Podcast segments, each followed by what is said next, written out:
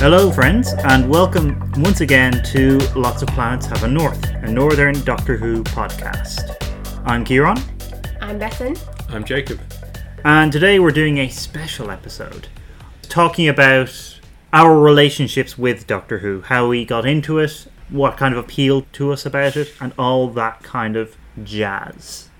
To start with the um, the sort of logical starting point, then, what is each of your earliest memories of of being aware of Doctor Who?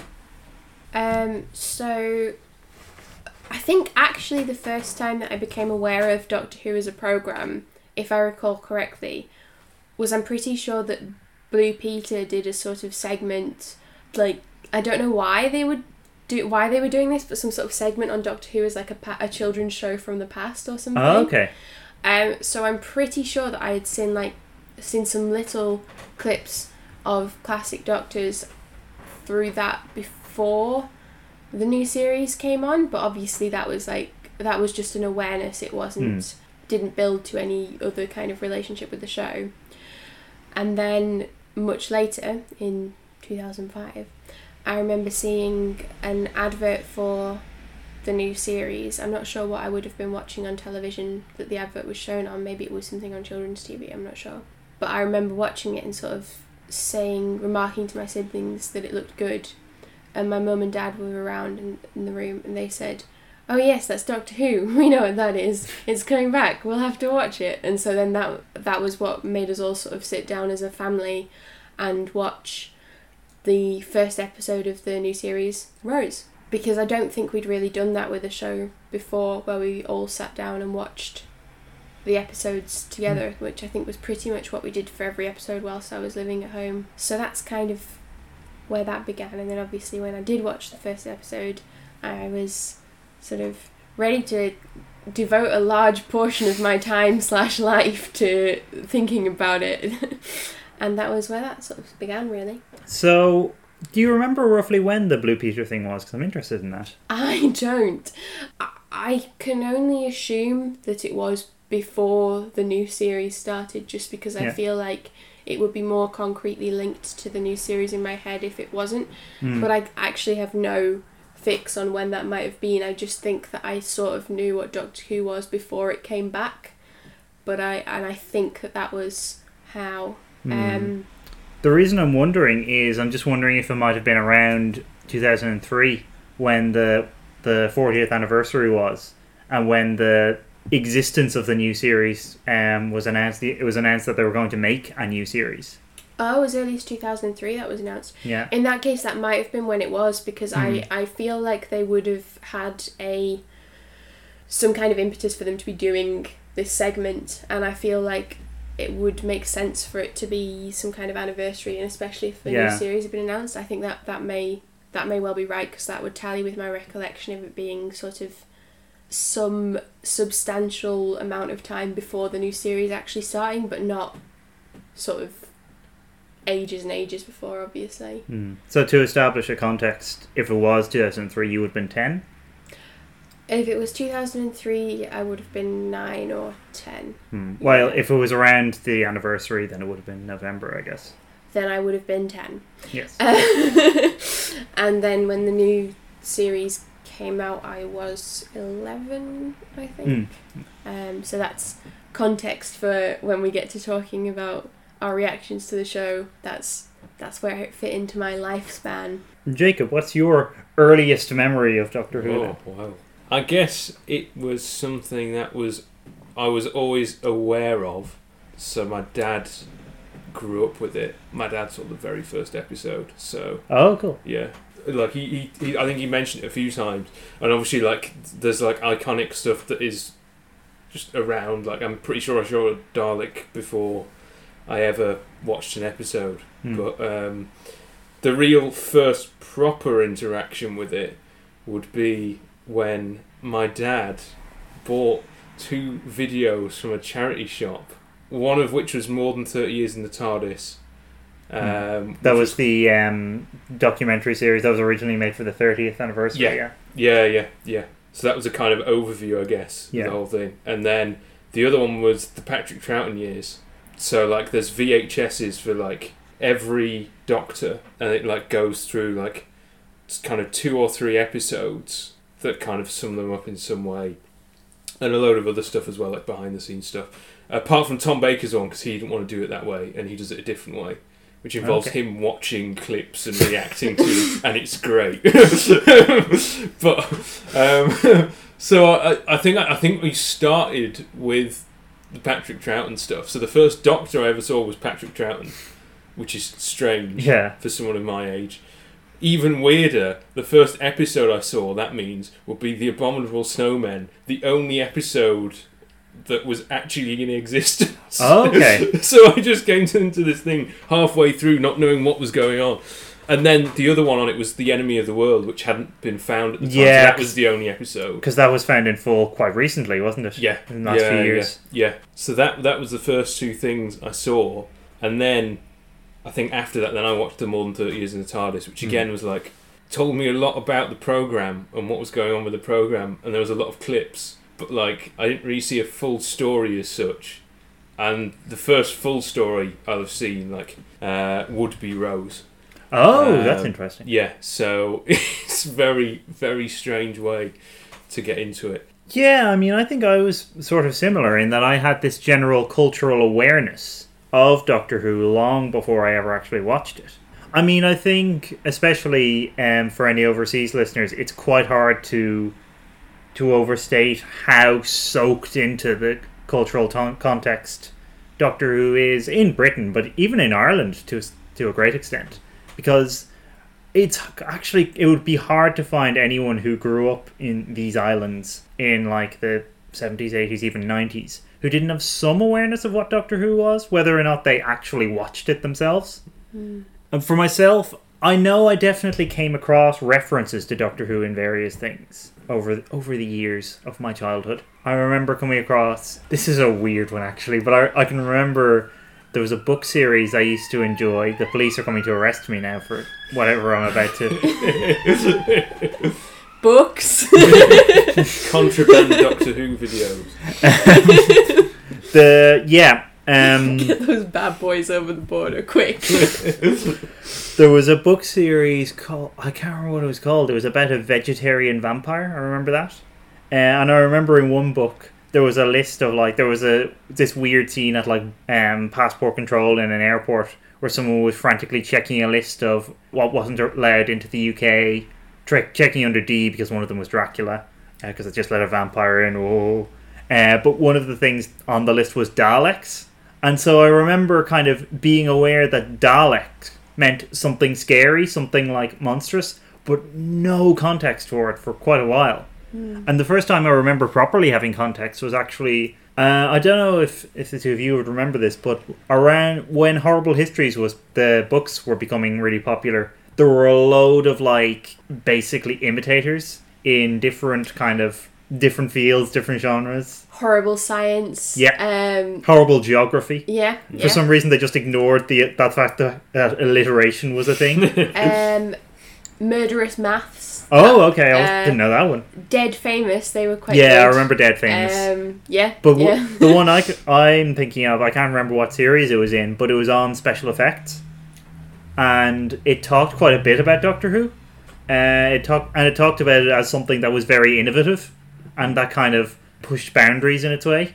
Uh, that was def- that was I think where I first came across what Daleks actually were. Mm. It had the thing. It had the joke about like, oh, they can't climb staircases, which made when I watched Dalek, which was the first time I actually encountered a Dalek, as it were, all the more interesting. I actually, uh, talking about first knowledge of Daleks, uh, there was actually a Dalek, and possibly the same one is still there, in the National Media Museum in Bradford, which I used to go to quite a bit with my parents as like a day out. So I had seen that Dalek before I sort of knew what the show was or watched it. Uh, the cops are coming to arrest me for my Dalek. for your um your Dalek awareness. yeah.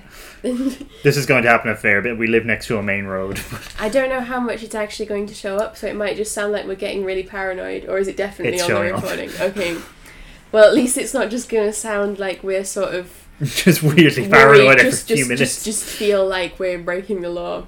So, the other thing was my dad also claims to have seen the first episode of Doctor Who when it was broadcast, but I don't know if that's actually true because partly because being a huge fan, I sort of am inclined to think, oh well, if he'd seen the first episode, then how could he have not become hooked and watched all the subsequent episodes ever since, which he did not do. But um, yeah, apparently he was watching it when it was broadcast, but he would have been quite young. I'm not sure Hmm. how old exactly. I'm not sure if my parents saw the saw it early on. I've, I'm and, and this is annoying because I was talking to them at the weekend and I actually meant to ask them about their Doctor Who memories, Mm. mine them for information, uh, but I forgot. So I'll do it at some point. Uh, we can have like a follow up where I talk about my parents. Um, but yeah, we'll, we'll come to that. One day I shall come back. Yes, I shall come back. Until then, there must be no regrets, no tears, no anxieties. Just go forward in all your beliefs and prove to me that I am not mistaken in mine. Um, so am I right in thinking then that both of your first episodes was Rose? Yes, for me. Um, well, kind of. Well, a lot, first If- full story. yeah, first say. full story was Rose. Yeah, yeah. Okay, that's interesting. Because mine was not. So I talked about how I had this kind of general awareness of Doctor Who. And, you know, it was quite hard to actually find it on the, the television before the new series came along.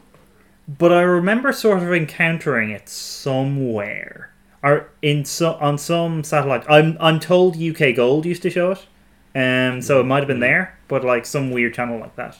So I can and I can remember a couple of images, but I have no idea what the episodes were because I can remember I definitely saw a black and white historical. I know that for sure, and that was the first episode I saw. So I figure that must have been Hartnell, Yeah. but I don't know which story it was, I, which is has really frustrated me ever since. And then I, I can remember seeing another episode, and I stress episode, not story. The problem with that one is all I can remember is there were caves, and it was in color. So it could be any one of like a couple of dozen stories. I have a vague memory that Tom Baker might have been the doctor in it, but like I wouldn't even really have known who was who at that point. I just I think it probably was Tom Baker because it was someone I recognized at the, as the Doctor, Mm. and even at that point, I had the idea of the Doctor being this man with big scarf and the hat and stuff. So I think it probably was him. Apart from that, my first proper story, I'm pretty sure, was World War Three, Oh, and I became a fan. Um, I can't believe that we're actually here this day recording after that introduction to the show. and I thought mine was unusual. This is uh, yeah, This is a perverse. revelation. so when the new series came along, I regarded it with with kind of interest. I was like, "Oh yeah, that's that sounds cool. That's something I should definitely like uh, have a look at." But for some reason, just didn't for four weeks, Mm. and then for whatever whimsical reason, on on the fifth week, just kind of decided to tune in along with my dad. I can remember. I don't know if any of the rest of my family were there, but certainly my dad. And I, the thing is, I remember almost nothing about that viewing experience, which kind of tracks with the episode. Mm. To be perfectly honest, the main thing I can remember is the preview for the next episode Ah, right. because in the preview for the next episode, there was a Dalek. And I thought, I know what those are. And so Dalek was the episode that got me into this. For some reason, I didn't mention this in our last um, marathon on series one, but uh, Dalek was more than any anything the episode that got me into the series. So, like, when watching Rose, did you were you like hooked uh, at that point, or did it take a few episodes to kind of get in? I feel like my recollection is that I was hooked at that point. That's how I feel like it was looking back. I'd have to check with my family, but I feel like as soon as I saw Rose, I was sort of Mm. like, this is the best show ever. I am going to devote my whole life to this because I, I have like I have books that were given to me for sort of Christmas or birthdays Hmm. kind of immediately after just that first series. So Mhm. certainly by then it was big part of my life. Because you've got the annual from that year, haven't you? I do have the annual for that year and the annual for the year afterwards. Yeah. And Monsters and Villains, it seems to fall off a bit book wise after that. Uh, maybe I Hmm. do have other annuals somewhere. Uh, I've also got 1977 annual. Um, so there's a there's a bit of an odd mix. I like that the um, the older annuals that we are currently looking at on the shelf are the Doctor Who annual, but Doctor Doctor is spelled Dr, which is like something that the BBC would never allow these days. that would have been a really good time for the police sirens to go off.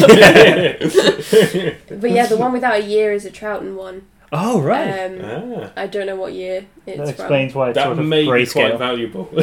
Really? Possibly, I don't know. Uh, maybe. Eventually, yeah. Emotional Yeah, it wouldn't surprise me. Mhm.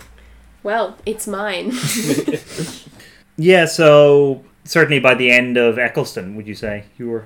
I think before, definitely before the end of that series, because I also remember somebody telling me in the sacristy in church when we were getting ready to go on the altar to like serve some altar.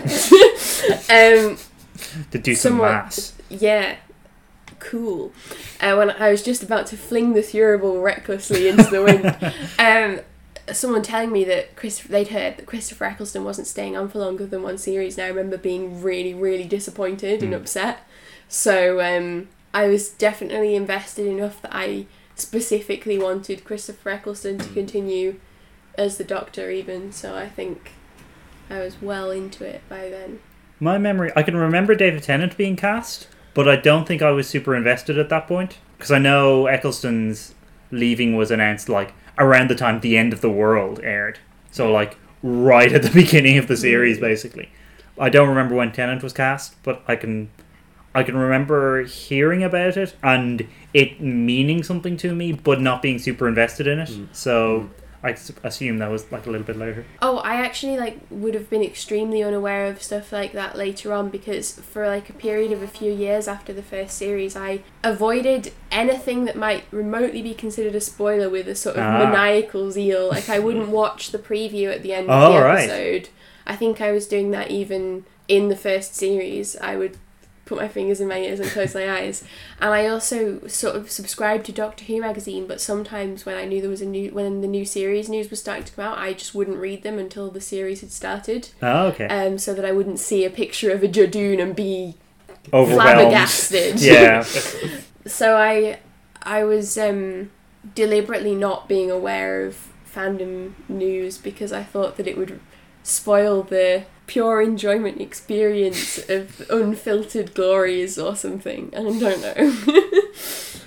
I assume mm, Jacob, with the like the kind of background you had, you were kind of primed already Yeah, when, Yeah. when you Um, watched Rose. I was. I, I, I. To be honest, I think I was already hooked Mm. from the the weird fragmented like clips and random episodes that I'd already seen. Because that was that wasn't that long before Rose. That would have been, I reckon, about a year before the new series started. Quite why someone was getting rid of those videos when the new series was starting. I don't Yeah, know. that's interesting. but um, but yeah, like it wasn't that long before, and that was kind of why when the trailers came out, I was like, yeah, I want to watch this. But um, I remember my dad voicing disapproval at the state of the TARDIS because the TARDIS is in the trailer with Rose and Christopher Eccleston in one of them, and he was like, It "Looks like something out of a scrapyard."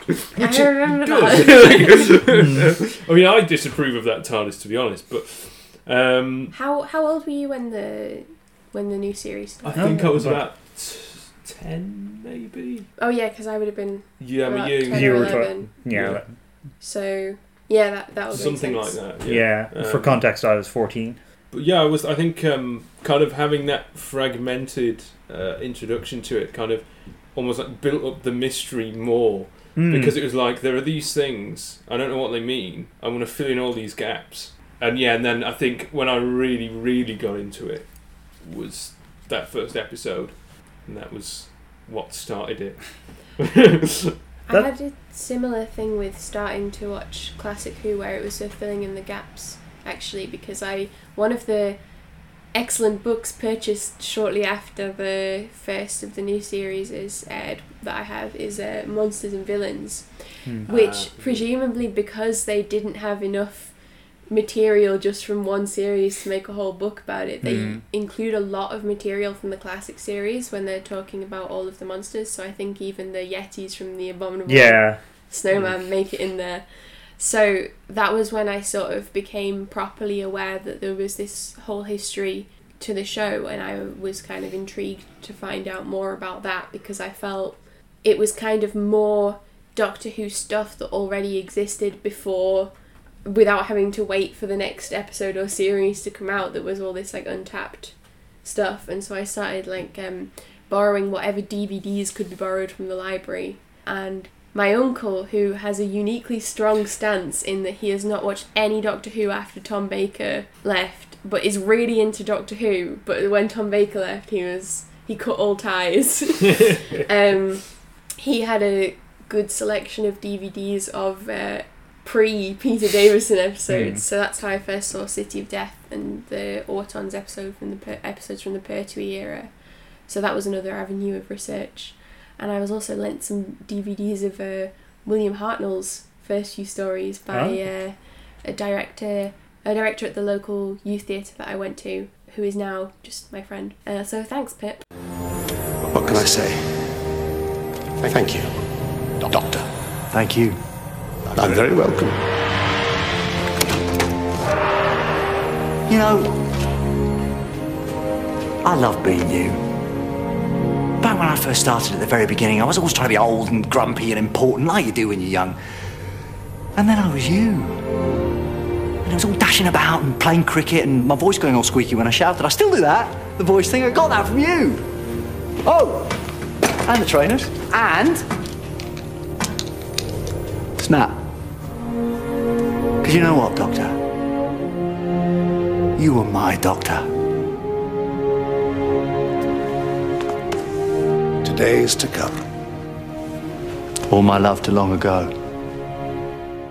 Yeah, there was something interesting about coming into it at that point, I think, uh, at the beginning of the new series, and realizing that there was all this kind of archaeology to do.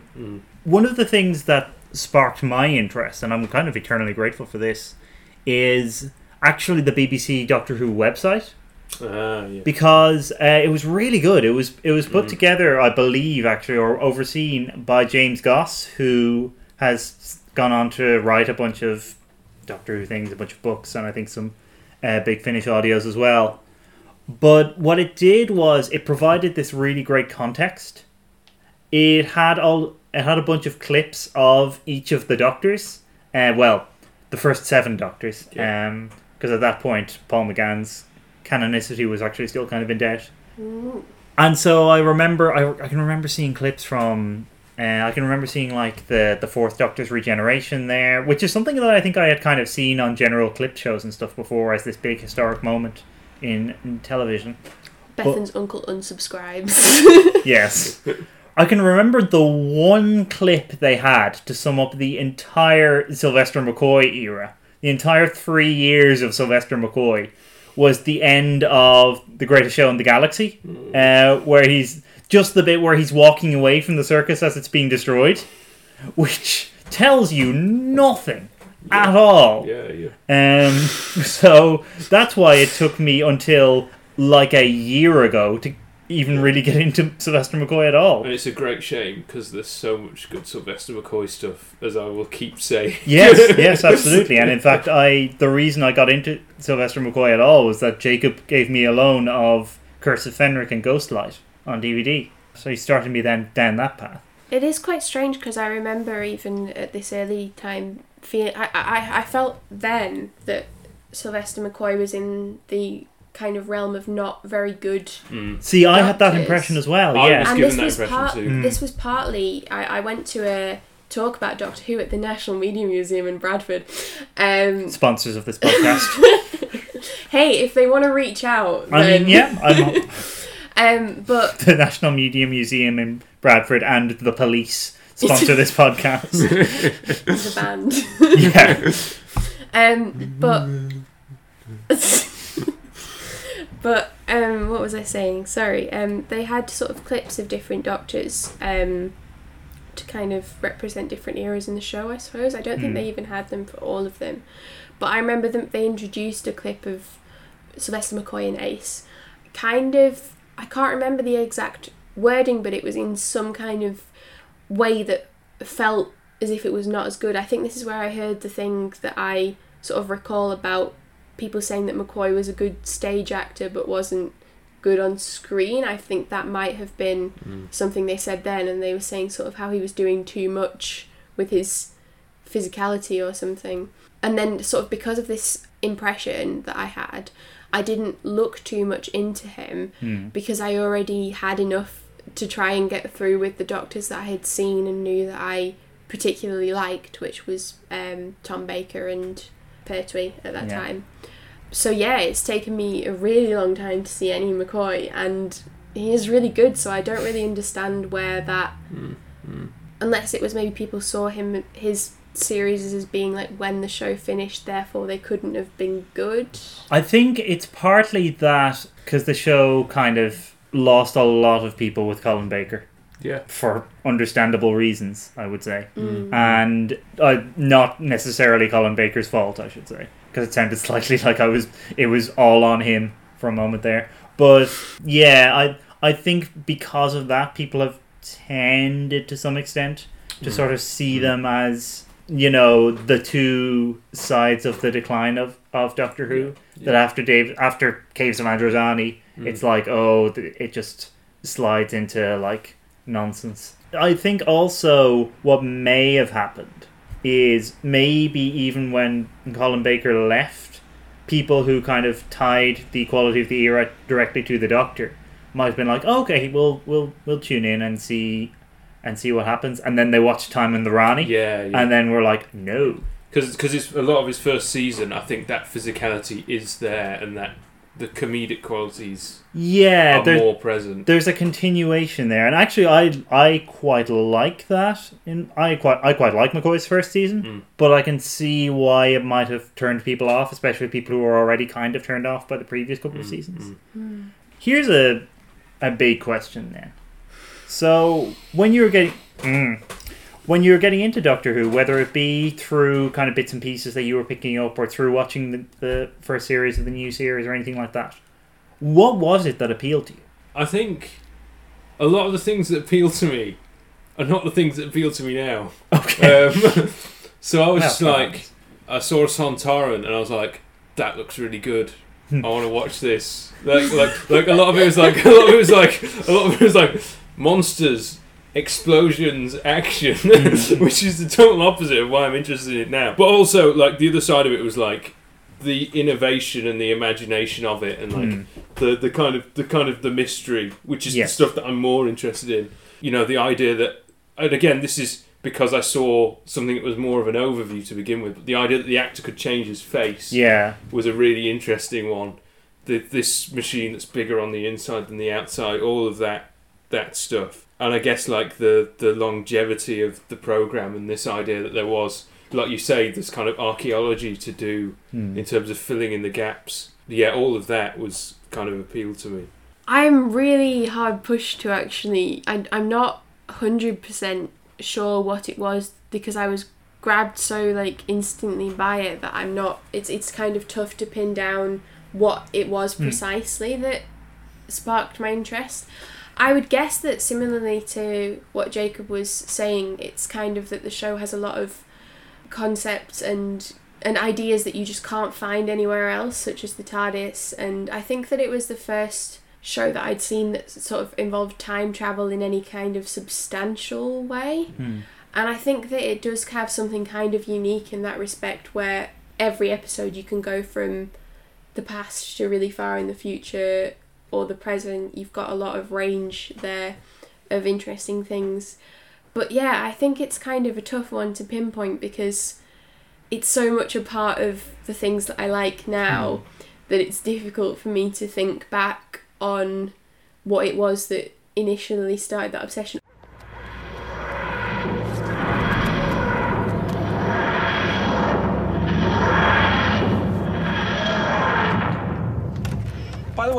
I mention it also travels in time?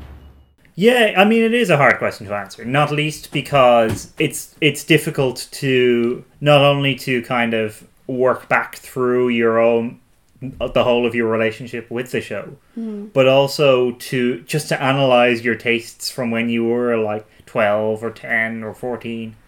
I mean, I, I find it somewhat difficult now, I think, to describe Yeah. what exactly it is that makes one thing an obsession where something else is just something that I like or am kind of neutral to. Hmm. Because you sort of, I think you sort of rationalize it to yourself as like, oh, well, I like it because it's good. Hmm. But then, See, there. I mean, there can. There's an element of that because, like, Doctor Who is something that clearly works on some level for a lot of people. Mm. But yeah, there's. I think there is always going to be an element of chance to it if we're honest as well. Because I don't. I. I don't know is my answer to this question basically because there was clearly something that appealed to me in that kind of that his, that longevity and the history of innovation, but also there is something of the unknown about Doctor Who. I think. And I think that's one of the things that seems to have appealed to people in the 60s and in the 70s, presumably in the 80s as well. Uh, and I, I think still now. It's it's that notion of tuning in, seeing these weird pepper pots moving across the floor, speaking in these deranged voices, and being like, "What is that thing?" and it sounds incredulous, but there's there's something primal about it as well. Something I can remember quite vividly from that book about special effects that I mentioned earlier is it postulated, and I actually think this is a pretty strong theory, that one of the reasons the Daleks are so effective is they don't look human. They don't look like a man in a suit. Hmm. They kind of are a man in a suit, yeah. but they you you look at them and you just don't know what they are. no, it's, it's a squid. Ciarán, I've, I've seen them. Hmm. I try not to dwell on the squid bit, to be honest. Fair enough. I think I was. Gonna, I think I have slightly in my illness befuddled brain hit on something which I think that maybe part of the appeal is what was and still is for me the idea that this there's this sort of hidden other world that's going on that you can suddenly be swept up hmm. into in a sort of way that a lot of I guess adventure or fantasy works like that Yeah, absolutely. but particularly, I think you see it in Rose being the first story that I watched where she's living this sort of ordinary life, but then all of a sudden, this kind of world of infinite possibility is opened up to her. And so I think that something about it is perhaps this idea of maybe one day something incredible and just by chance happens and you end up in this world that seems almost magical so far is it from the everyday? I think that that's part of it. And obviously that relies on then the things that it's showing you in contrast being so fantastical and Mm. wonderful. And i think that the show does that very well. But i think maybe there's something in that not quite escapism but a feeling that escape is a possibility in real life was Mm. maybe something that drew it drew me to it and that I think I continue to enjoy about the show. But I think that particularly when you're not so sure of what your place in the world is as like a child in that transitional place between primary school and secondary school, I think that I was maybe searching for something that would show that there was something to look forward to that was beyond like having to cope with everyday struggles even if hmm. that thing to look forward to was maybe some dude in a blue box showing up and then traveling the universe or something like that maybe. Yeah, no, I think that you've absolutely hit on something there, and like you say, it's something that you is kind of in so much kind of adventure fiction, especially kind of children's fiction, which is let's not forget a lot of where Doctor Who's roots hmm. come from. Hmm. Not entirely, there's roots all over the place, but like in that sense, it reminds me a lot. And this is a thought on, that's only really just occurred to me, but it reminds me a lot of the other show that really grabbed me uh, in my kind of mid mid in this case mid to late teens and there was also a huge, huge influence on Russell T Davies and on the new series, which is Buffy the Vampire Slayer, which likewise has that kind of intermingling of the mundane and the fantastical, and is really to a great extent about that, about the way in which you kind of you find the fantastical within the mundane and one acting as kind of a reflection of the other. I don't, and I don't think that's always what Doctor Who is doing. think, for, for instance, I think it's a lot stronger in the new series than for most of the classic series. Although, you know, we talked about the first episode. What the first episode is about basically two teachers stumbling into another world in a Yeah, box. yeah. Um, so it's hard to get away from that. But also, I mean, for a lot of the Tom Baker years, like it, it loses focus on that, especially in the kind of Graham Williams era. It becomes about a show that's kind of in space uh, to a great extent. It only really comes back to that with Ace, I, th- I would say. Yeah. There's de- there's definitely something to that, and I think particularly for our generation of Doctor Who fans, I think that's something we really respond to. And I think, I, I mean, I talked about this a little bit when we were talking about Series 1, but I think that is one of Davies' central, not quite innovations, but his central insights into the show. Is that it actually reminds me a little bit of something Andrew Cartmel uh, said when he uh, interviewed on a on another Doctor Who podcast. He said something I don't know if I entirely agree with him, but he said he didn't like seeing the TARDIS in flight because to him what the TARDIS is is it's a portal and it's it's something that connects you to another place and is itself another place. And I think there's something in that that really gets to the heart of what the show is because the the TARDIS has always been on some level a metaphor for television. Um, you know, things being different sizes, and in fact, the Doctor even uses the metaphor of television to explain it Yeah. to Ian, Ian and Barbara. So there, I think there's something in that as well. There's something, and this is this is a big thread on uh, TARDIS Eruditorium, but there's something about the show representing the nature of television, um, which comes up again and again in the series.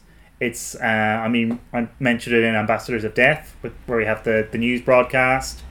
Uh, it comes up in an episode like Vengeance on Varos, which again kind of uses the medium in that way. Comes up a lot in the new series. So there's there's something going on there as well, where it kind of it taps into what we want from that kind of fiction, that kind of sci-fi adventure fiction. Well, any adventure fiction really. I think what sets it apart perhaps from other sort of from other adventure shows is that the characters in Doctor Who aren't necessarily brought into a life of adventure because it was predestined or because they are some kind of chosen one.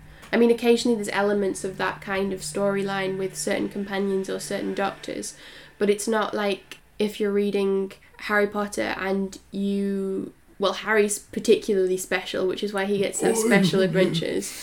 Um, but also, if you aren't a wizard, then you're kind of out of luck. But Doctor Who adventures frequently involve kind of normal people, whether from Earth or not, and it doesn't seem to. It's not because you have a special destiny necessarily. There's kind of a lower bar to to entry. So if you Hmm. want to imagine yourself having exciting adventures, Doctor Who's kind of one of the easiest settings to just insert yourself into that mm, context. Mm, yeah, absolutely. I think we can come back to a lot of this when we talk about companions in a future episode, actually, because I think mm. that's mm. very germane to this discussion. Uh, the mm-hmm. idea of the companion, the companion as audience identification, but also who is the companion representing? What kind of what kind of person is the companion, and how our own preferences of companions kind of stack up to our sort of vision of the show. Here's an interesting one because it's it's something that we actually we've touched on a little bit talking about the books, but I think is a an interesting kind of wider issue.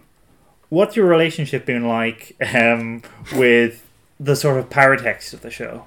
So to to break that down, the stuff around the show uh, that is related to it. So the kind of the merch, whether that be be books, action figures, Big Finish, or even kind of online fandom, which I think is again a big thing for kind of our generation of fans. It's a big question, but Uh, Jake was making excited faces um, throughout that, so I, I feel like I, it would be remiss of me to try and uh, precede him in explaining paratext. Oh.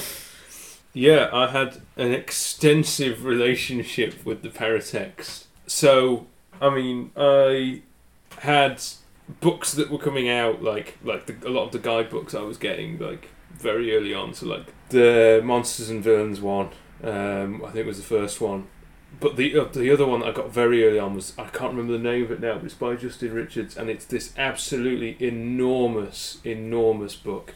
It's absolutely huge. It's like basically like in-depth stuff on every single episode up to the end of Eccleston's first series, and it's like the book is like this size. for our listeners, Jacob is holding up his hands approximately a foot apart. But yeah, it was it, it's like massive. It's big. It's big, much bigger than like a normal like A five or A4 size book, Yeah. uh, and like very very thick. And that is like still one of the best guides you can get, I would say. So I got that, and then I had a Christmas where I received nothing but Doctor Who DVDs, pretty much, at my own request.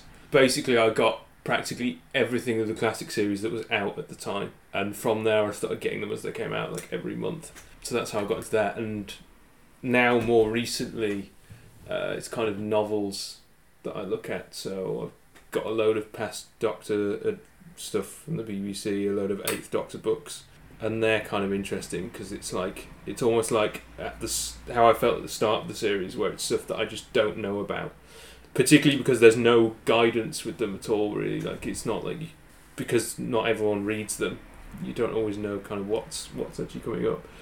And even more recently now, I'm like buying the new adventures Hmm. in order until I get to So Vile a Sin, which costs about three thousand pounds on Amazon, so I won't be able to buy that. But um, yeah, and I've been reading through those chronologically, which is which is which is fun. Hmm. I'm starting with Big Finish finally as well. Hmm. So yeah, extensive. It's been primarily the kind of textual paratext, if you like, the kind of the the spin-off media, as it were. Yeah, I mean, I've also had like I also had like toys. I had like um, I had like the TARDIS console room, which my dad disapproved of, obviously. I mean, I disapprove of it as well. yeah, it was the corally one, was it? yeah, the yeah, Eccles yeah, one, yeah, that one. Like you'd play with it, but it wouldn't feel. Wouldn't be fulfilling. I wanted the original, um, and I had like I had a couple of I had a couple of uh, like figures. I had like the werewolf. I had a Krillitane. I had David Tennant. Mm. um, I wanted Christopher Eccleston. I don't think I ever got Christopher Eccleston, Oh. but. Um, Well, I know what I'm getting Jacob for Christmas. and I had I had a radio controlled Dalek. Oh, had one So the gold radio controlled how Daleks. how yeah, did you? Was it like the? yeah, yeah. It was like the the big the Okay, big boy. we established yeah, yeah. they're around the same size, which I think is like Yeah, twenty in yeah. yeah. I had the black one, uh, Dalek Uh, Sec, um, but unfortunately, oh. when I took him to see the 50th anniversary special in cinemas, uh, one of his little light up ears fell off. Oh, no. So he was kind of um, he was he was an old boy by then anyway. But um, that was a sad time because it was supposed to be a beautiful learning experience for him. Maybe the maybe seeing the doctor was just too much. There's a lot of doctors in the 50th anniversary Yeah, special that might I- have really set him off. Yeah. It's also worth pointing out that I started making my own paratext. Oh, okay. Um, so I I started by making comics. They were very Ah. poorly illustrated, and then I ended up writing short stories, and I made board games. okay. yeah, Whoa, yeah. really? Yeah, yeah, yeah. I made board games. I had a whole thing of like where I was basically doing like a time war thing. Oh. It was it was it was fun. Yeah, and then my friend got a printer, and uh, he was also Doctor who got a printer, and he started printing figures, and they were far superior, and mine fell out of favour with Oh. everyone who's playing with them. You know, because he had actual printed pictures of Cybermen that could stand up, and I couldn't compete with that. Oh, Oh, you're no. priced out of the market. We ended up playing one with our head teacher once. Okay. yeah, yeah. He like he like saw what we were doing and was like, "This is really interesting." I don't know. He must have thought it was commendable that we were making board games instead of I don't know smoking on a street corner or something. Um, why we would have been doing that when we were ten, I don't know. But yeah, and we ended up going to his office one day and playing playing a game with him. So that was good. I feel kind of uh, ashamed of my own meager contributions to Doctor Who fandom now. I know that there were there was a fully functioning board game going around. Yeah, when, when I asked this question, I was expecting, like, oh, I read Doctor Who magazine, I read the odd book, I, like, contributed to the online discourse. Uh, something like that. I wasn't expecting made a board game. made several board games. I bet they were better than like any of the official Doctor Who games that I've found because they all seem to be kind of. I have a Those feeling it might in- come out of my frustration with them. Yeah. I feel like they, they, they, they fall into that thing of being sort of board games that are made to tie in with something that's popular because they know that people will buy it. yeah. Hmm. yeah. But then the actual game is kind of secondary Mm. to the to buying the name of the thing that's on it. The exact same has been true of every video game made with the Doctor Who license. They're Oh. Universally garbage. I didn't even know. Well, I, I suppose I was sort of vaguely aware. Oh. Oh! Have you played Destiny of the Doctors? I have not, and I, I know the legends of it. It is better than the other ones. I've- I'm not I've going to say heard- good. Yeah, I, I've heard it's like it's the one that kind of people seek out. Yeah. That was a strong. I do have that was it, a actually. strong opening Oh, to a weak Yeah. recommendation, Jacob. I d- yeah, I do have it at home. Um, it's it, yeah, yeah. I, I basically ordered a load of games uh, off eBay, and there was Destiny Doctors which actually worked. There was another one on Skaro which did not work, and I, I think I don't know I don't know what was going on. That was it was, it was dodgy. And there was another really old one called Dalek Attack or something, Oh, okay. and it was Never like heard of it was that. like you know like a platform. yeah, oh wow! It, and that wasn't bad, but it, it was it worked intermittently. right. But I think no computer will run them now. yeah, I would imagine. Uh, I know, I've heard of people getting Destiny of the Doctors to run, but like having to really work at it. Oh Well, what- yeah, when, I had when to. was yeah, this yeah. made? What is it? It was in the nineties, Yeah, and it's early got nineties. I think. it's got clips of Anthony Ainley as the Mm. Master, and you're like this weird like bubble thing that's trying to save the Doctor, and all the Doctors are in it. And there's like different challenges to save each one. So like you joust a Sontaran on a he's on like a like a hover bike thing or something, and like you chase the master in Bessie and all, all kinds of weird stuff. I don't even know. Sounds kind of fun, but I can see why it might not be like the most reflective of the show. it's a hard show to make a to make a game of in that way. To make it, despite what, everything we were saying about adventure fiction, the problem is that it's so kind of generally non-violent when Eric Saward Mm. isn't involved Mm. that um, it's hard to reflect that in a video game, which are by their nature, well, not necessarily inherently, but they tend to be based around violence Yeah. to I- some extent. I can see how it might be possible to do it if it was a kind of um, RPG Yeah. like text-based adventure kind of thing, where you're where the things that you say are more important than combat. Yeah. Perhaps. Um, I would be interested if that was a thing that anybody made. I would want to. I wouldn't be surprised if someone has at some point. There is an official Doctor Who RPG, like a tabletop RPG, um, Mm. which I have all the source books for, and we really should look into it. some point. Mm, mm. Yeah, maybe we can record us playing it. Yeah, I was kind of thinking that. Yeah, so um, in terms of toys, obviously I've described my uh, remote controlled Dalek already, which was kind of my pride and joy, honestly.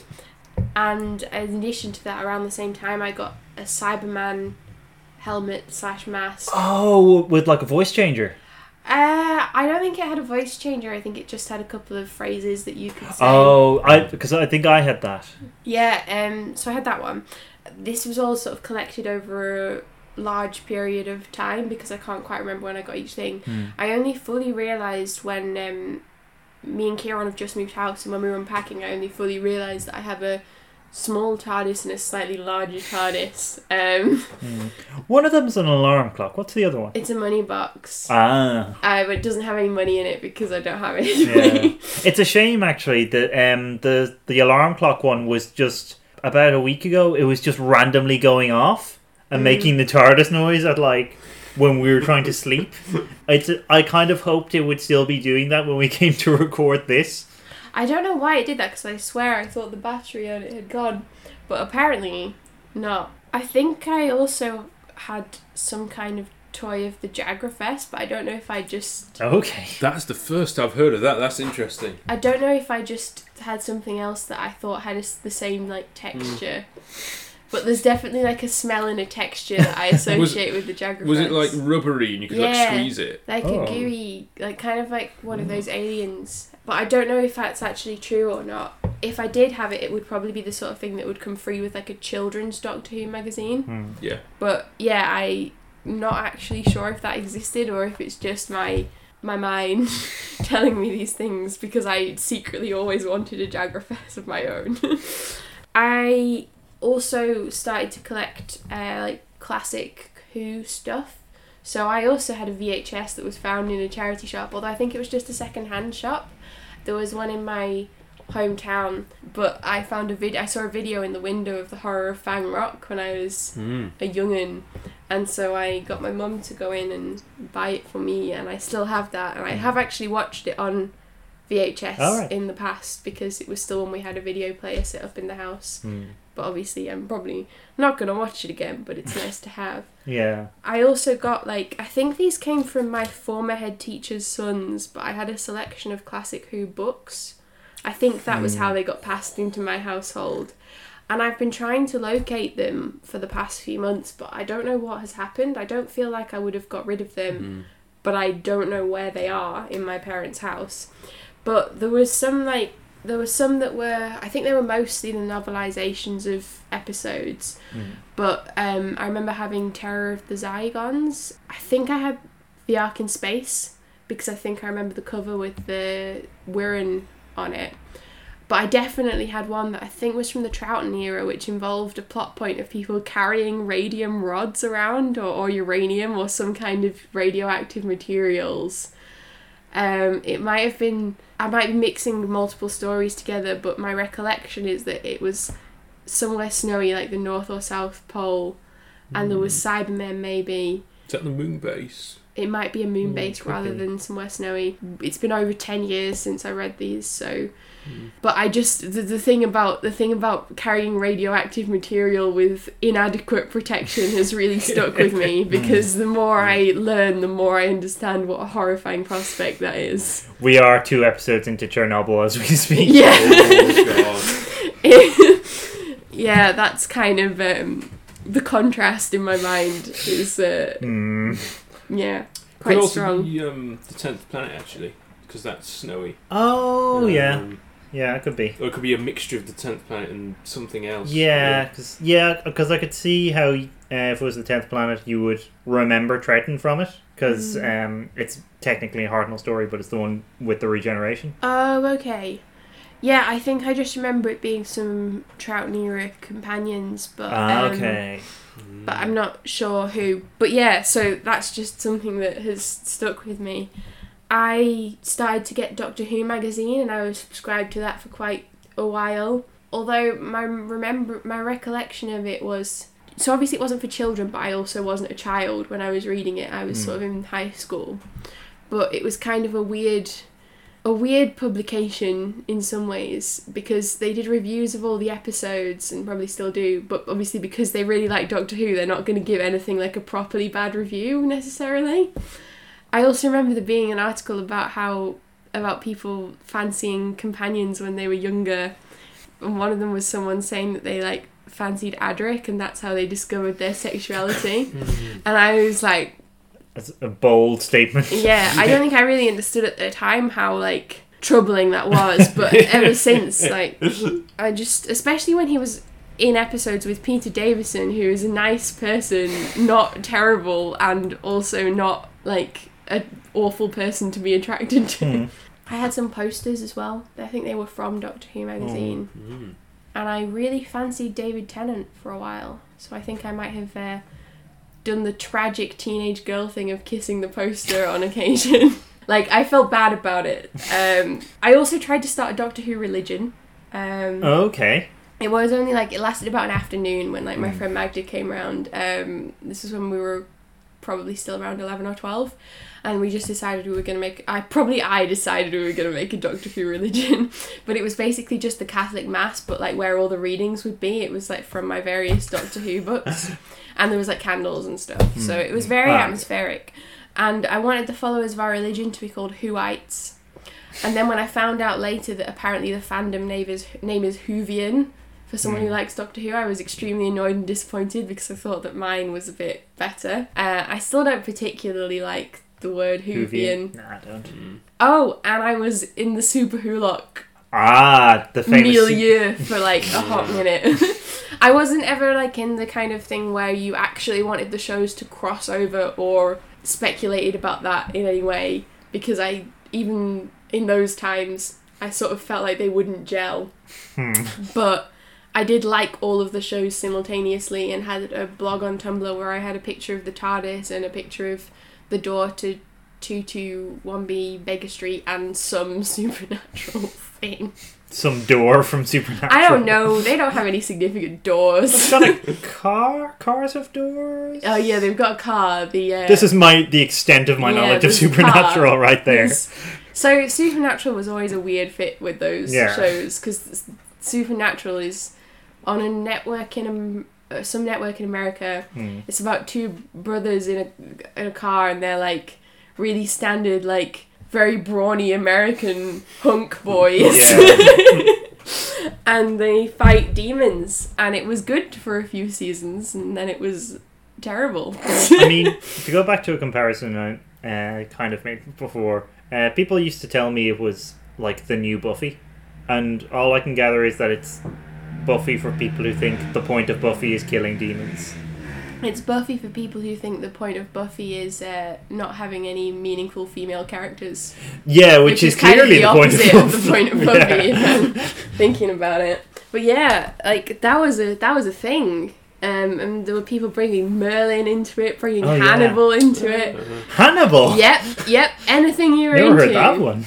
Oh, it was like there was all sorts going on. It was quite exciting, really, and I mean, they were heady days. but yeah, that was when I when there was the thing about the BBC fandom. Um, people just said they were in the BBC fandom when they liked Sherlock and Doctor Who and possibly Merlin, ignoring the fact that if you're in the real BBC fandom, you better be writing ten thousand word question time fanfics. Oh yeah, yeah. You better be shipping Jeremy Paxman with like I was going to say every person on University Challenge, and then I rethought that in the moment. I am a person on University Challenge for Yes. one episode. That's why I rethought that. And obviously, the show on the BBC with the most sexual chemistry ever, Fake or Fortune. um, it- if that didn't make into your like top one, then Can you call yourself a true member of the BBC fandom? yeah. if you don't ship Phil Ono, then that's such a niche joke. I just Um, yeah, I mean the BBC fandom is something that has always been hilarious to me for exactly that reason because like just the the notion of being a fan of the BBC oh, as if everything that was shown on the BBC is part of one sort of grand overlapping fa- like the MCU or something. Oh, and people used to say things like about how they liked cute British guys and post like Benedict Cumberbatch and like I don't know, probably Matt Smith because it wasn't Smith, really the David Tennant era at this point. Yeah. Um, and it was just really funny because if you were reading it in any part of Britain, then you're like, the caliber is really not what you're expecting. also, some of these people, in the kindest way, look like aliens. and that's what's admirable about them in a lot of ways.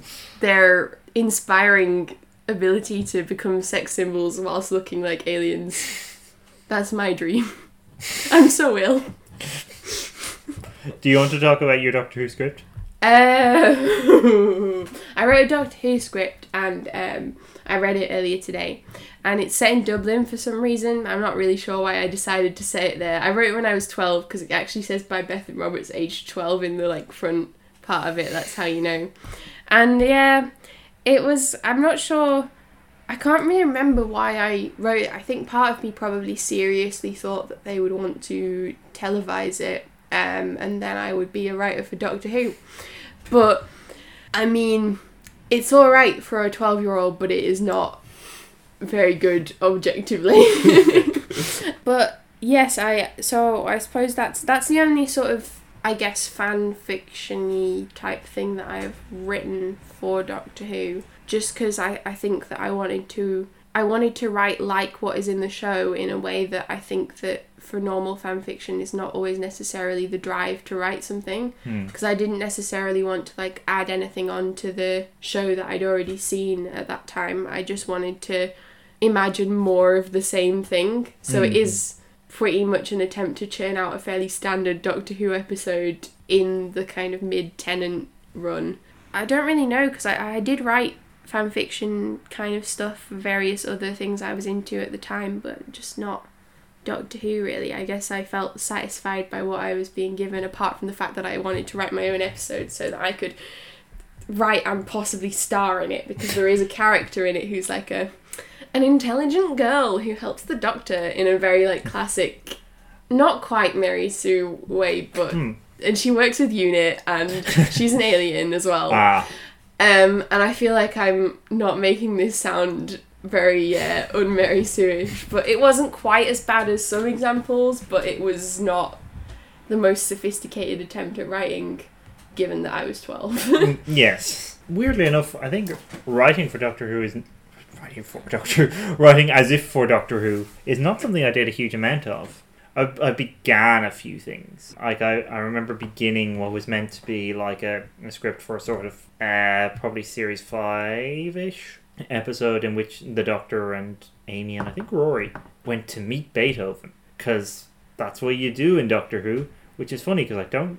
I now actually really generally don't like celebrity historicals, but that's because I've matured as a person and come full circle. And I think that was pretty much. Oh, I have more recently written um like the beginning of a fourth Doctor on Romana um st- script, but like that was just as an exercise because I was watching a lot of like season seventeen at the time and was inspired. and Romana is the best, all hail Queen Lalla. Yes, yes. Uh, and also Queen. Mary. And Queen Mary Tamm. Yeah. See, I I never had much in the way of like Doctor Who kind of toy type merch because Mm. I was fourteen when the um, Coward! the main thing I can there are a a couple of things I can remember. I can remember the Cyberman head, and I can also remember. Uh, this is a story I never get tired of telling, but it is very entertaining. In Easter of two thousand eight or nine, I think I was in the car with my dad. My dad, who is like a secondary player in this podcast at this point. Um, I'll probably be coming back to him later. And there are a lot of speed bumps around where I live in, uh, or where my parents' house is in Dublin. And we were going over a couple of these speed bumps, and I just heard the weirdest thing, like this kind of muffled voice from the boot, like.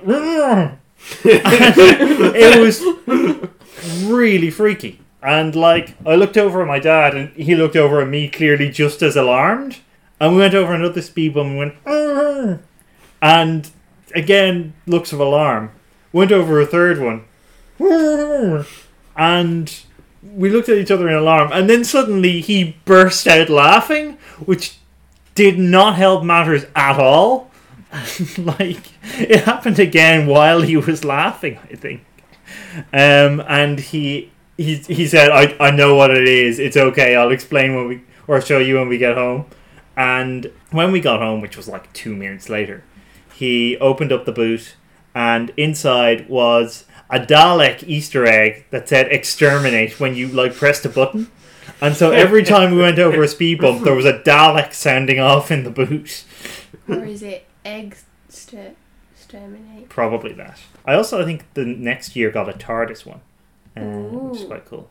But yeah, I never participated a huge amount in like online Doctor Who fandom. I was aware of it because I was a person on Tumblr who liked Doctor Who in like er, the early 2010s. But it wasn't something I participated in a huge amount, and partly because I think because um, my relationship with the show had changed a little bit by that point, uh, which we'll get into a bit later on. But also that was that was never really my my scene, you know. Discussing Doctor Who was not a thing I particularly did until now. Well, it was to some extent, but like not in that kind of organized fandom way. I don't think.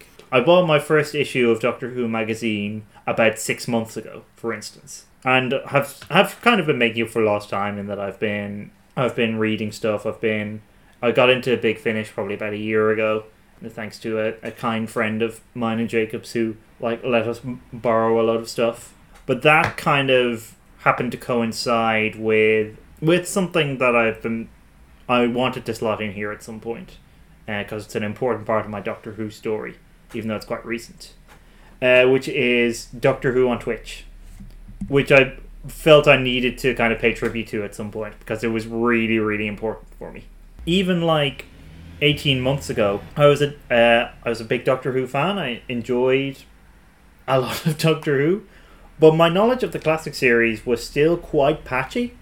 I'd seen chunks of Pertwee and Tom Baker, and little, little bit of Hartnell, little tiny bit of Troughton, and like two Davison stories. I think it was the Five Doctors and Caves of Androzani was all I'd seen of Davison, really. And then I discovered that on Twitch they were showing all of classic Doctor Who in order, and I thought, this sounds cool. I will tune into this. Managed to miss most of Hartnell and Troughton, which I managed to do every single because they repeated it all again a few months later, and I managed to miss Hartnell and Troughton again. I literally tuned in in like the last three episodes of the War Games um, to see in time to see Troughton regenerate. But I managed to see nearly all, pretty much all of the Tom Baker that I'd missed, a lot of the Pertwee, and finally watched just about all of Peter Davison actually. Like, this is how me and Ciarán got together as well. Yes, our um, what we now consider like our first date, the beginning of our relationship, was actually watching Castrovalva, Four to Doomsday, and Kinda. Don't be silly.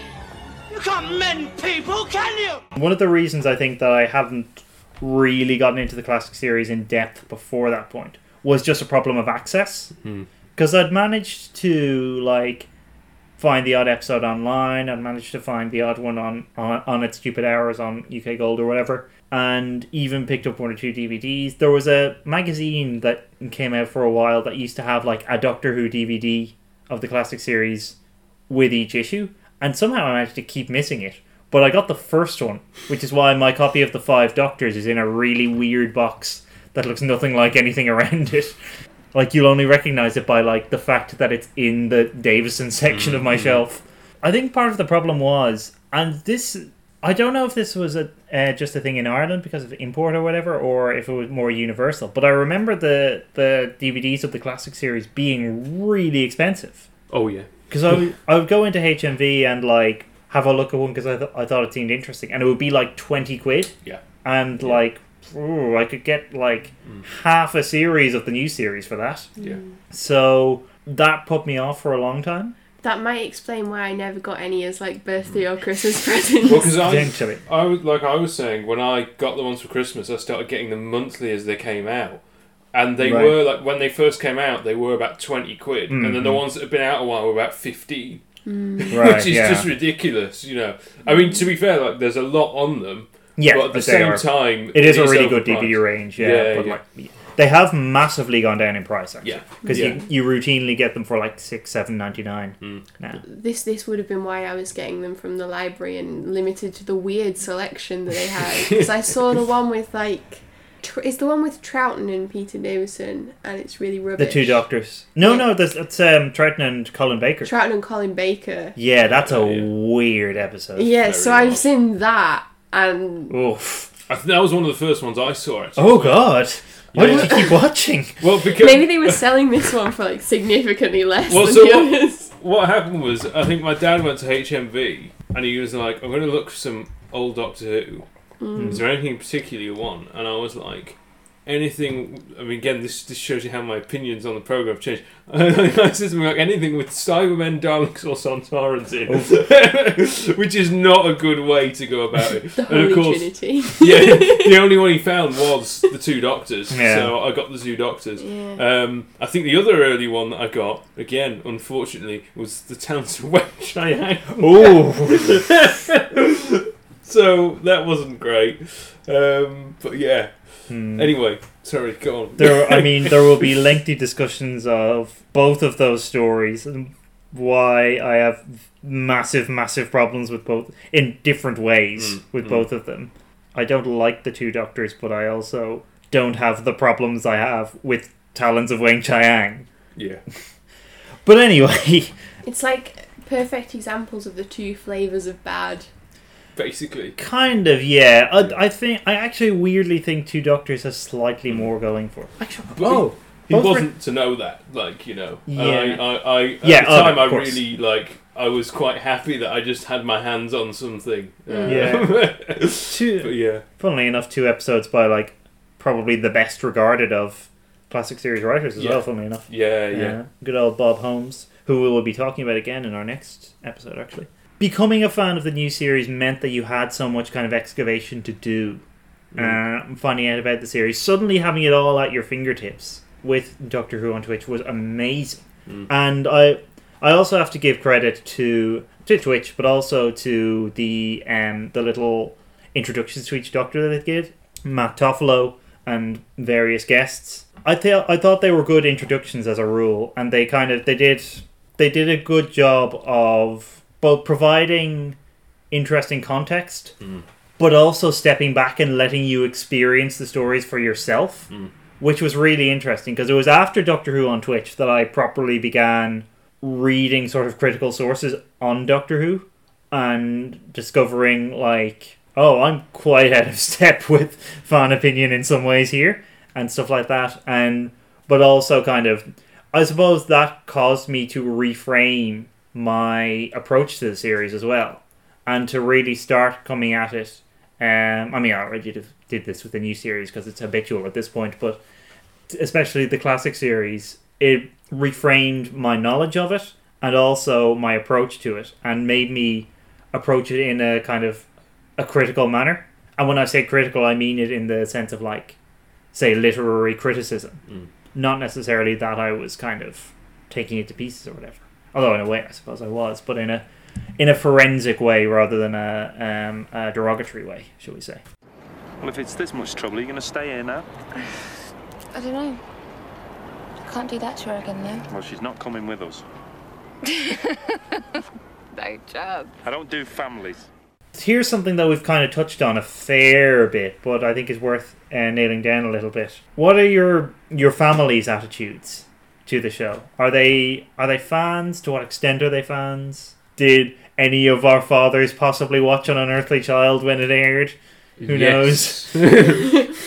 my dad de- like definitely did like uh, even before I really knew about Doctor Who he'd mentioned on a number of occasions William Hartnell and his hat because that seemed to have Okay. stuck in his head Hmm. was William Hartnell and the hat he wore in the in the first episode Yeah. and like coming into the TARDIS for the first time Is that like the little like smoking? cap yeah yeah, it was Yeah. like that yeah yeah, and I think he's like a big fan of Hartnell like for that Okay. reason like because he's kind of like oh he I think he thinks he was kind of like mysterious and Yeah. stuff you know People tend to have a Uh, relationship like that with their first Doctor, Yeah. don't they? Yeah, yeah. And then he, um, it's complicated because my dad moved to Australia, uh, so like, like I I think he kind of like sporadically watched bits of Troughton and Pertwee, and I think he watched some of Baker. It kind of fizzled out at that point, and then he Mm.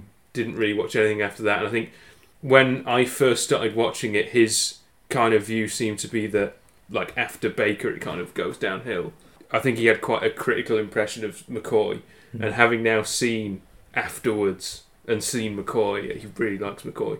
My mum was kind of, I don't, I don't know actually. I don't know if she, um, I don't know if she used to watch it, but I know her brother was quite into sci-fi. Um, so I think they went to see Star Wars together when that came out, right. and I think he used to watch Doctor Who. So I think she probably saw it through her brother, Hmm. but she didn't watch it religiously or anything like that. And then when it came back, we all watched it together, and they still watch it now. I can exclusively confirm that my dad did watch an Unearthly Child on broadcast. I don't. His his impression of it doesn't seem to be like a revelatory because I don't I don't think I think he I think when I asked him about it he was like oh yeah I thought it was alright and I was like I'm not sure you saw it if you just remember it as alright but it was it's more my mum and her siblings that watched it growing up that um I've heard about actually um I think she watched some of Pertwee some of Tom Baker and then some of Peter Davison as well. I've heard more about them watching Peter Davison because I think that's probably when um, her youngest sister, my aunt, was watching it, and so they were all sort of watching it together at that point. Um, but I think definitely those three she saw bits and pieces of, and also my uh, my mum's younger sister married my uncle who didn't watch Doctor Who after Tom Baker, but they went to Paris and he made her do like the City of Death tour of Paris where they went around all of the filming locations and it sounds amazing but um, I think she was a bit I don't know. I I I, th- I think I think it's been told as like a, a funny story because of um her being dragged around all of these scenes. They also have a cardboard cutout of Tom Baker in their spare bedroom. So apparently one of their friends just brought around, came around with like a large flat like packet under his arm, and it was just this cardboard cutout. Um. So yeah, that's kind of the big links to Doctor Who that I have with my family, and then obviously my sisters, my brother, mum, dad, and me have watched um the new series together when I've when when when we when we were all living at home. It's a bit different now, obviously, but that was like a sort of family thing that we all did together. So I'd say we're all quite all of my immediate family are, are fans of the show and, and watch it, but I think I'm kind of the most extreme in that regard. Hmm. This is why I wanted to kind of nail my parents down uh, last time I was talking to them about their relationship to the show. Because I know both of them watched it growing up to some extent, but I don't know exactly how far back the their relationship with it goes. Because they are both conceivably old enough to have watched An Unearthly Child when it aired. I don't know if they'd have had access to it. I don't even know if they'd have had TVs, to be honest. Also, I should state at this point that my mom is almost certainly listening to this. So, hi, mom. So, she will correct me about things, I'm sure. Send in your answers on a postcard. She will. oh. and or WhatsApp. Yeah, I know they had some relationship to the show. My mom has very fond memories of Jon Pertwee, but also possibly slightly confused memories because I was talking to her about this a little while ago, and she said she, she thought the show wasn't the same af- after he left. She wasn't a big fan of your man Davison, which seems to like erase Tom Baker entirely, which is an unusual stance, so to speak. But I I I think she's just kind of conflating things somehow. Hmm. Dad, I actually don't know. Uh, because I know he watched, I know he had some familiarity with it, but I assume it was just kind of a casual thing. I suspect if he did watch it, it probably would have been Pertwee and Baker. Uh, Like he's he's uh, sorry, Dad, old enough to have seen like Hartnell and Troughton, definitely. he never is. um, but like I assume, and I'm assuming no further than Baker, purely on the basis that like by the time Davison comes along in '81, they had small children and therefore wouldn't have been watching Doctor Who. To my knowledge, I don't think he's really seen like anything from the beginning of Davison on, but I don't actually know. What I do know is that he, as I said earlier, watched the first series the new series with me and like has continued to watch the new series. Watched it with me up until between series 8 and 9 when I absconded to the UK because that's how I date things by Doctor Who series. And then I understand has continued to watch it since. I know he didn't think much of series 11. So yeah, we'll we'll might have him on as a special guest when we do series eleven. Who knows? As for the rest of my family, my sister watched the new series as well because I mentioned last time about her being scared of the the gas mask people. Uh, understandably enough, and I think she watched not religiously but like faithfully enough for a while through the Tennant years. I think she drifted off sometime during Matt Smith's tenure, and I don't know if she. ca- I don't think she came back unless she has, and I just don't know, which is possible. My brother only really knows the show through me, I think. Uh, although I do remember watching the revelation, the revelation, uh, yeah, the revelation of Capaldi as the Twelfth Doctor at his house with like him and my sister in law and my parents. I also vividly remember watching the time, yeah, the time of the Doctor with my at the time two month old goddaughter in the room. I remember this partly because I rewatched it recently for actually the first time I'd rewatched it and realized how much of it I had actually missed mm. because there was a baby in the room. What did she think of the episode, though? She seemed to be complaining at some points. So Ah, me too. yeah, I, I think she. I think she's a connoisseur. yeah, I think once Capaldi came along, though, she was quite happy. Mm. So yeah, that's a rundown of my family down to its third youngest member. No uh, indication of how my my other two nieces are taking to the show. You mustn't tell anyone your name. No one would understand it anyway. Except...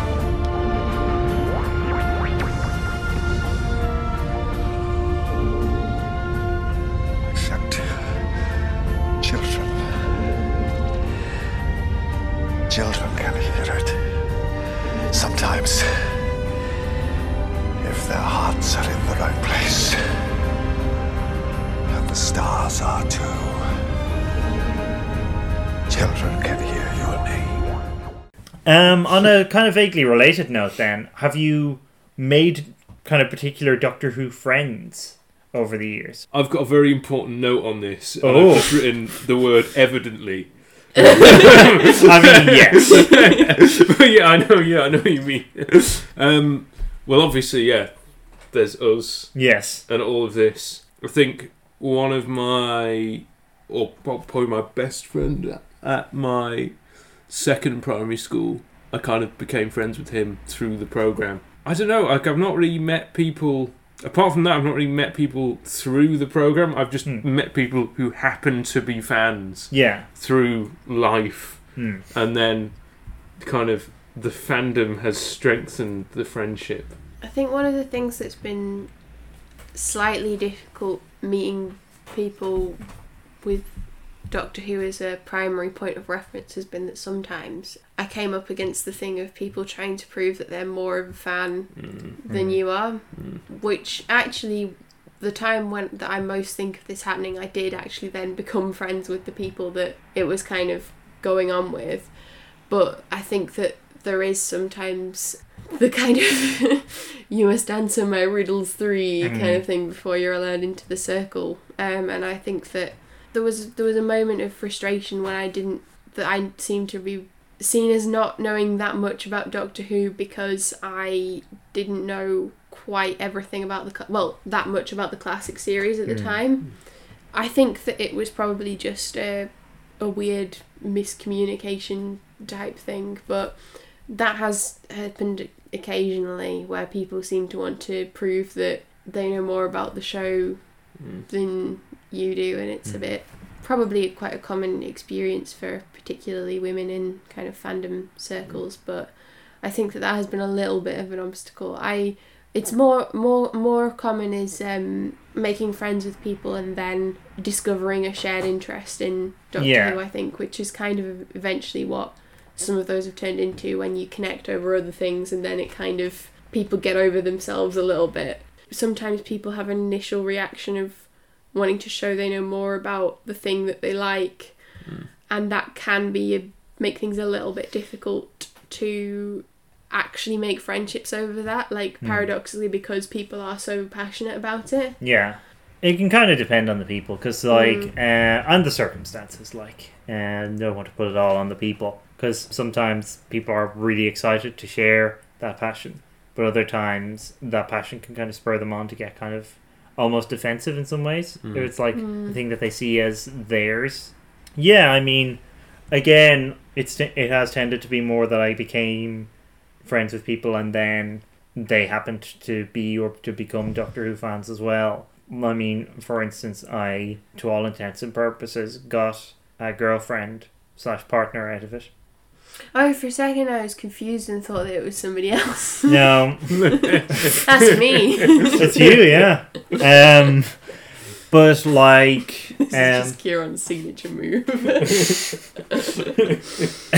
Talk to them about Doctor Who. Done. I do remember that I spent at the kind of height of well, not the height of my fandom. This is this is probably the height of my fandom, but um, around the kind of Tennant years, uh, was in the the first bloom of my fandom. Um, I spent I spent ages trying to get some of my friends into Doctor Who. Like you know, I'd have people over to my house anyway, and be like, "Hey, I'll put some Doctor Who on," and they would be like, "Yeah, okay," and not really react. Um, but like, uh, no, I fair play to them for giving it a chance. You know, Mm.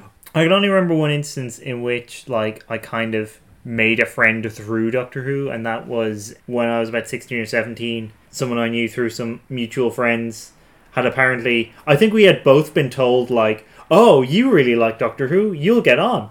And we did, and like became quite good friends for a while. She kind of shaped my early, some of my fandom in that like, Pertwee was her favorite Doctor, so I was like, ah, I will see get some Pertwee then, uh, and did, and I think that that's part of the reason why I like Pertwee so much actually, Mm. because of that relatively early engagement. And unfortunately, we we slightly fell out of touch, but uh, there is actually it's not impossible that she's listening to this, and I was considering sending her a link. So if you are listening, hope you're enjoying. What's happened? Change, my dear. And it seems not a moment too soon. How has your relationship with the show changed over the years? I mean, we've kind of we've talked around this a bit. It's it's a, it's a, it's a bit difficult to pinpoint, but I think that at some point I stopped being quite as quite having the obsession that I've described having for the sort of first few years of the new series. I think that was probably around sometime around the Matt Smith era, which I imagine is quite a common dropping off point, point for people. I think I know quite a few people who stopped watching after the first season or so. Anecdotally, e- from people I know and from people I've like heard in online circles, that is fairly common around series six or seven. Tends to. Mm. Yeah, that sounds about right. and I I think that I don't know if it was before then I I stopped being so obsessed but I think certainly around that time I, I, I stopped having the thing of looking forward to the episode every week um Mm, mm. for for a while because that used to be a really big thing and then all of a sudden it was well after a while it was kind of like oh I'm not sure if it's going to be good so I'm not sure if I'm excited for this but I never actually stopped watching because I still was in, so invested that I wanted to know what was happening, even if I had some critiques. Um, and I think I'm really, I am glad that I stuck with it because I think that during the Capaldi era, there was a, it, it picked up and I was starting to, I was, I was getting back into it. And I have criticisms about the most recent series. However, I'm still optimistic. I try to be optimistic anyway um, about where the show's going to go. The good thing is that now that the classic series is more readily available, because I think that was another reason why I stopped watching quite so much, is because access to the classic series was kind of difficult Mm. um, once I'd borrowed some DVDs from my uncle or got the ones that were easy to get from the library. I, it was kind of it, it used to be a lot more difficult to watch it, but now since I got back into watching it with Doctor Who on Twitch, I've found that even just from borrowing DVDs from Jacob, it's been easier to get hold of ep- more episodes to watch, and so it's kind of good in that way that I'm never really gonna run out.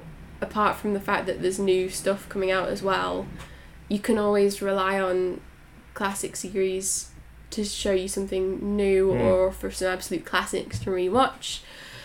So I feel like in that sense I'm a lot more positive about the show than I was a few years ago, partly because I think that it's doing alright in the new series, but also because increased access to the classic series means that there's just more available and a lot more to discover as I've mentioned already with the kind of revelation that the McCoy era is pretty darn good. it's been an arc. like I went through some times when I wasn't enjoying the show as much as I had slash occasionally at all even though I was still watching it.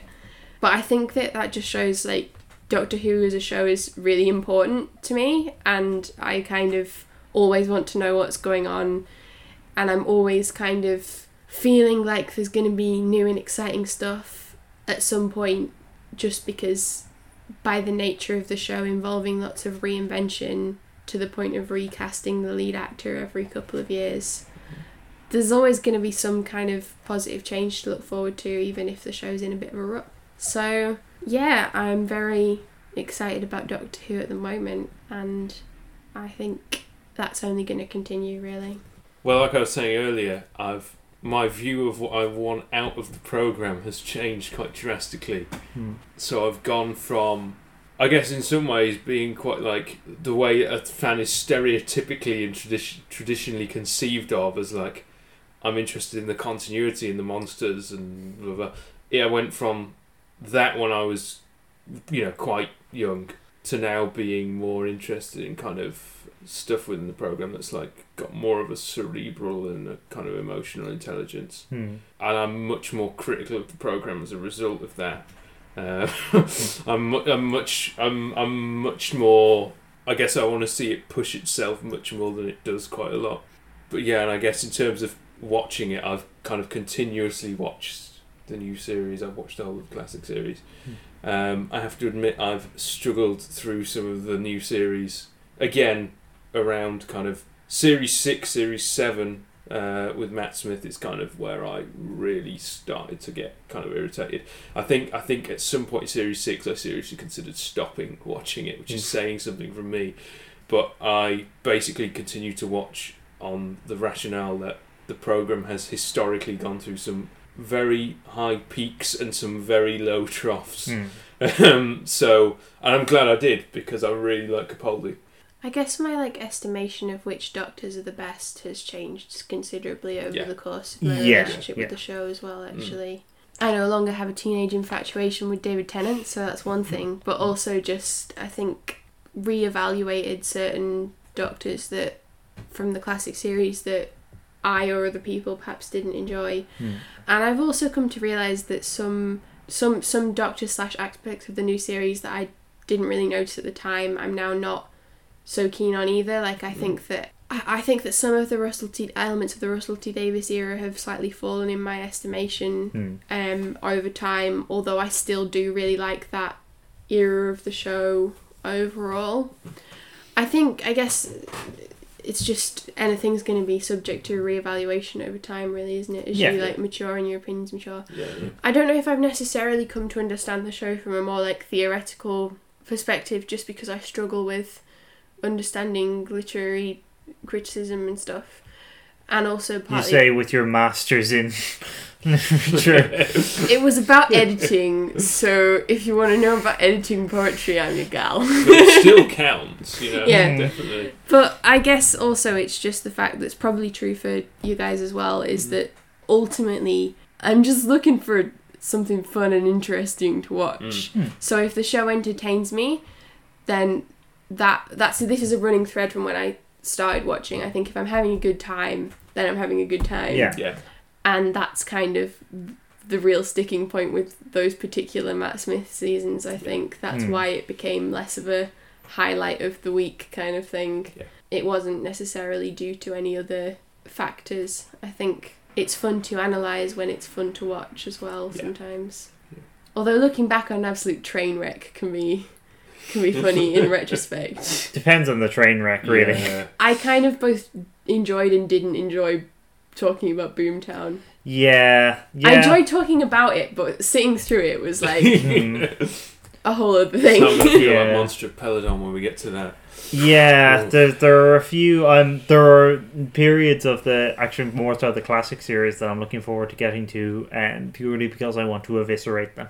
Periods and stories, Mm. eviscerate in a forensic way, I should say. Yeah. Like I, and I think there are stories I hate, but I think that I hate in interesting ways. So actually, like, the two doctors is an example, for instance.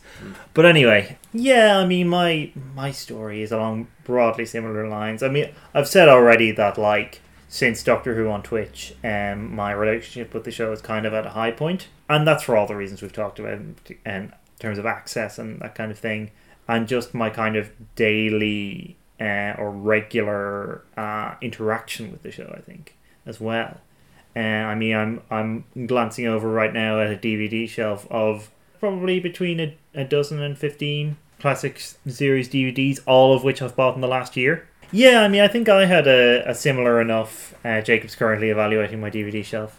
Uh, I had a similar enough sort of story in that it was around probably more series seven for me. I think was my dipping point, and I think that happened for a few reasons. I think it's it's partly the the quality, but I think it's also just to do with where I was at the time. I was just drifting away a little bit, and like I I'd become kind of disillusioned with aspects of the the Matt Smith era. Uh, I mean, I've gone back and revisited some of Series Seven relatively recently, and some of it's better than I thought at the time. Some of it's actually worse, but um, we'll come to that at some point. I think there was um, and I'll certainly talk about this in more detail when we do come to that. But I think Moffat himself is slightly on autopilot in that series, and I think I actually think the fiftieth is the turning point hmm. uh, for him, and was kind of the turning point for me as well. Hmm. Uh, Capaldi actually more than anything was the turning point because if they'd cast an actor I wasn't invested in and didn't think could bring something interesting, if they'd cast kind of I like elements of Matt Smith's portrayal, but if they'd cast another Matt Smith, I think hmm. I could well have drifted away at that point. But casting Capaldi I thought was interesting because he was I, I'd wanted an older doctor and he was an actor I was already familiar with and knew was very good. So that brought me back.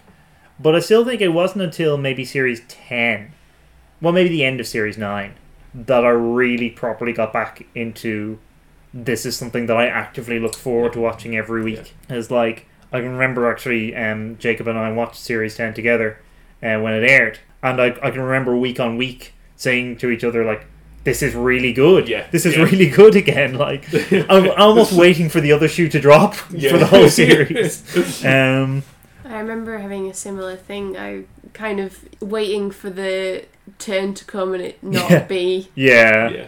and it not be excellent anymore, but it was really good. Yeah. And I'm glad that Moffat managed to turn it around actually because I think that when it got back to being kind of Yeah. The best that he can bring to the show, it was better than when he set out. Really, I think he, I think, Yeah. I think he got better over the mm. course of it. I definitely agree with you as well about towards the end of series nine. I think I was very, I was overly critical at times because of what had gone before. I was so hmm. skeptical, and it was when Heaven Sent came on. Yeah, and I was so like, it's the same for "This me." is fantastic." And then I really started to look at it more positively. Yeah, he- we'll Heaven. Sent was a big turning point for me as well, and to the point that I've gone back and like rewatched a lot of Series Nine and realized it's better than I thought Mm. it was when it first aired. See, Series I- Eight as well. Actually. I, I think it took the change of companion for me to maybe Yeah. see it as a fresh Mhm. start Yeah, for myself and my enjoyment of the show. Yeah. So I'm interested to rewatch the episodes in series nine that you guys rate really highly. Hmm. But I don't think at the time they really struck me.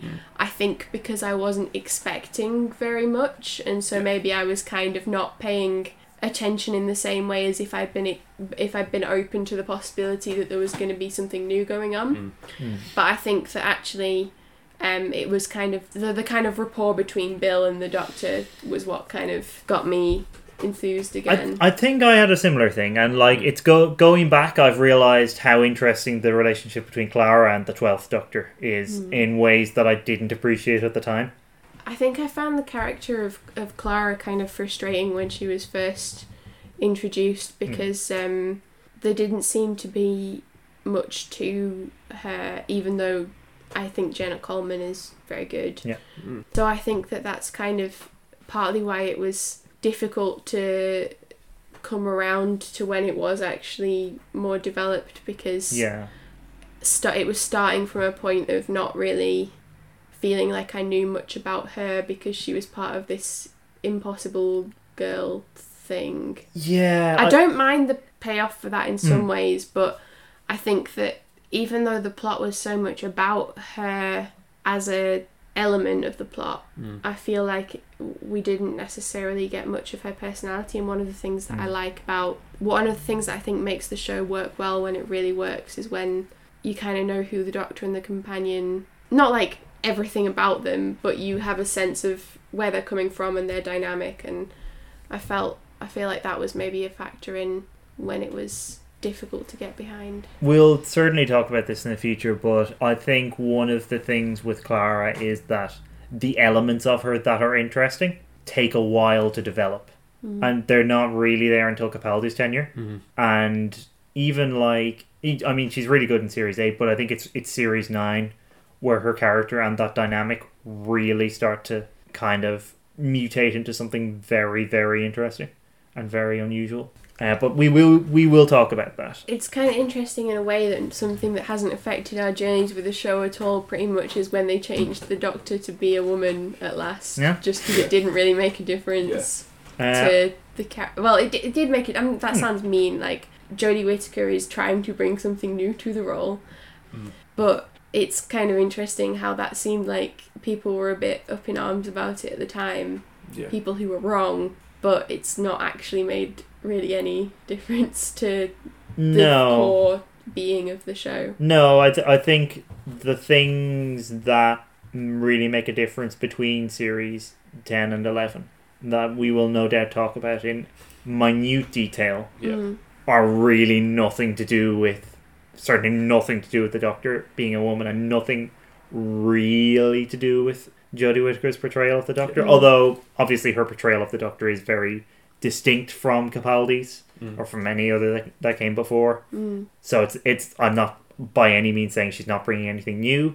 No doubt there will be some some things to say about all of that in the future. In fact, we've already said some things because we seem to not be able to stop talking about Series 11 and everything we've recorded so far.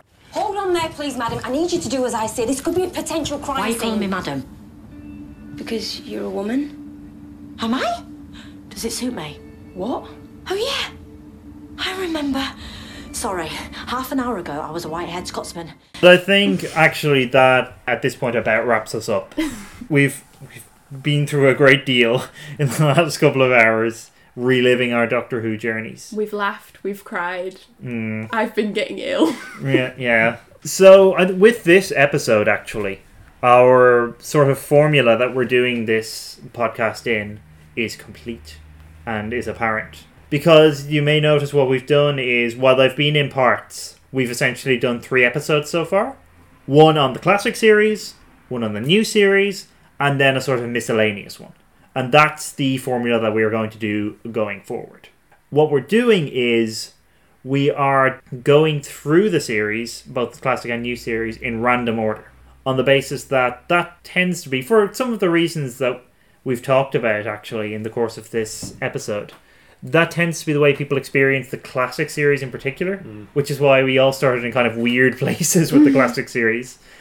And so I think that makes sense as a way to reflect the way in which people watch Doctor Who. It's it's not unprecedented anyway. Um, I actually recently got into reading Johnny Spandrell's blog where he goes through every story in random order, which is as terrifying as it sounds. Um, but yeah, that's what we're going to be doing. So what we what we have already done is we have rolled dice to determine uh, what we'll be doing next. So I can reveal that the next episode will be on season 11. So we're going from Pertwee's first series to his last one, which is going to be interesting in itself. After that, uh, in a, a spicy twist, given what we've been talking about in the last like section of this podcast, we're actually doing series six. So um, that's going to be. In, I'm really genuinely interested to because I've rewatched some of series six recently and Mm. had kind of some of my opinions from the time have haven't changed, some have. So I'll be interested to see what we make of it collectively on reviewing. And then rounding us out, we'll be doing an episode on companions. Uh, humanoid companions. Humanoid companions because we're not including K9 In the rankings. in the rankings. What we'll be doing is we'll each be like ranking our favorite companions, and we'll talk about talk about those lists and talk about what we think makes a good companion, and probably some of the, the things that we've already t- touched on in this podcast. Really. So we'll be with you again, hopefully quite soon, with season eleven, at least the first part of that. Until then, you can find us on Twitter at Lots Planets Pod. You can also find uh, myself and Bethan on Twitter. Our Twitters are linked in there. You can also rate and review us on Apple Podcasts, which would be very much appreciated. Also, leave a like or a comment on SoundCloud. That would be wonderful. Uh, you can find also find our Facebook page if you really want to, because I don't know, is that even a thing people still advertise? Yes. So until then, uh, thank you very much for listening. I've been Ciarán. I've been Bethan. I've been Jacob. Thank you very much. We'll See you soon.